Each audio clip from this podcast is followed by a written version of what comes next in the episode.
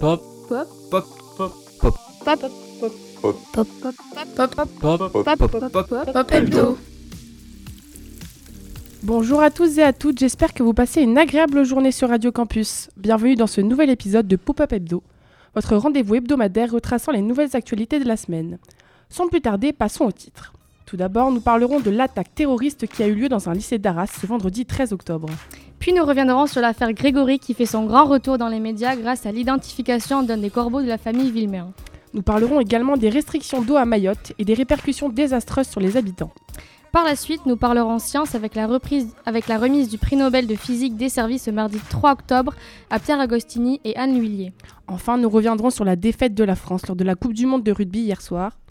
Puis nous finirons par un peu de culture avec la recommandation de la semaine qui porte sur le nouveau film de Vanessa Filio, Le consentement.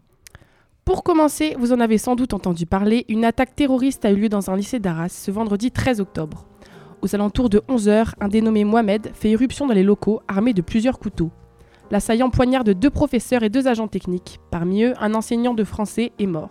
Le suspect a été interpellé peu après l'attaque. Il s'agit d'un ancien élève de l'établissement.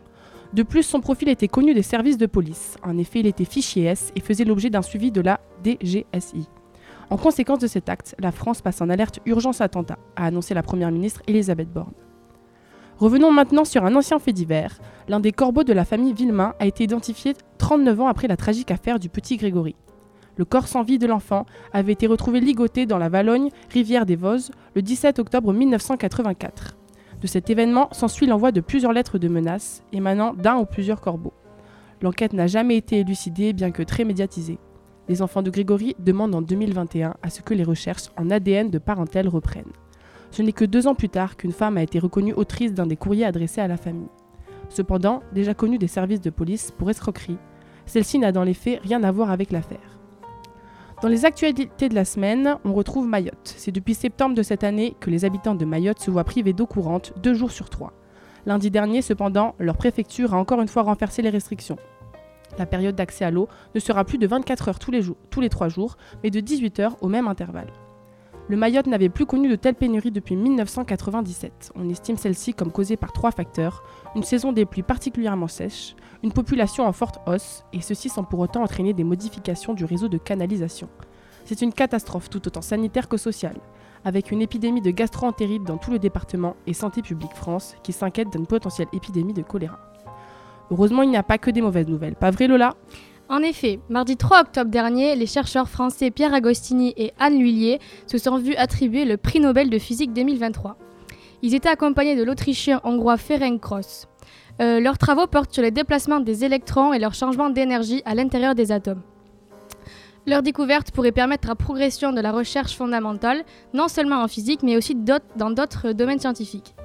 A noter qu'Anne Lhuillier est seulement la cinquième femme à avoir obtenu cette prestigieuse récompense euh, depuis euh, sa création en 1901. C'est donc aussi une bonne nouvelle encourageante pour toutes les femmes de ce milieu et les jeunes filles qui aspireraient à s'engager sur le chemin de la recherche scientifique. Abordons maintenant le sujet qui fâche. Côté sport, le rêve de tout un pays s'est brisé hier soir. Le 15 de France a été bâti au bout du suspense en quart de finale de la Coupe du Monde par l'Afrique du Sud, euh, 29 à 28. Après 2015 et 2019, c'est la troisième fois consécutive que la France est éliminée à ce stade de la compétition. Dans les autres quarts de finale, l'Argentine a créé la surprise face au Pays de Galles et affrontera en demi-finale la Nouvelle-Zélande, qui est venue à bout de l'Irlande au terme d'un match fou.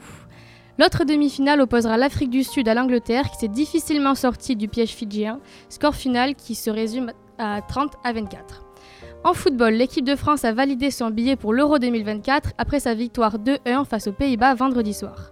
Un succès dû en grande partie au grand Kylian Mbappé, auteur d'un doublé. Les Bleus concluront cette trêve internationale d'octobre avec un match amical face à l'Écosse demain à 21h. Passons maintenant à la recommandation de la semaine.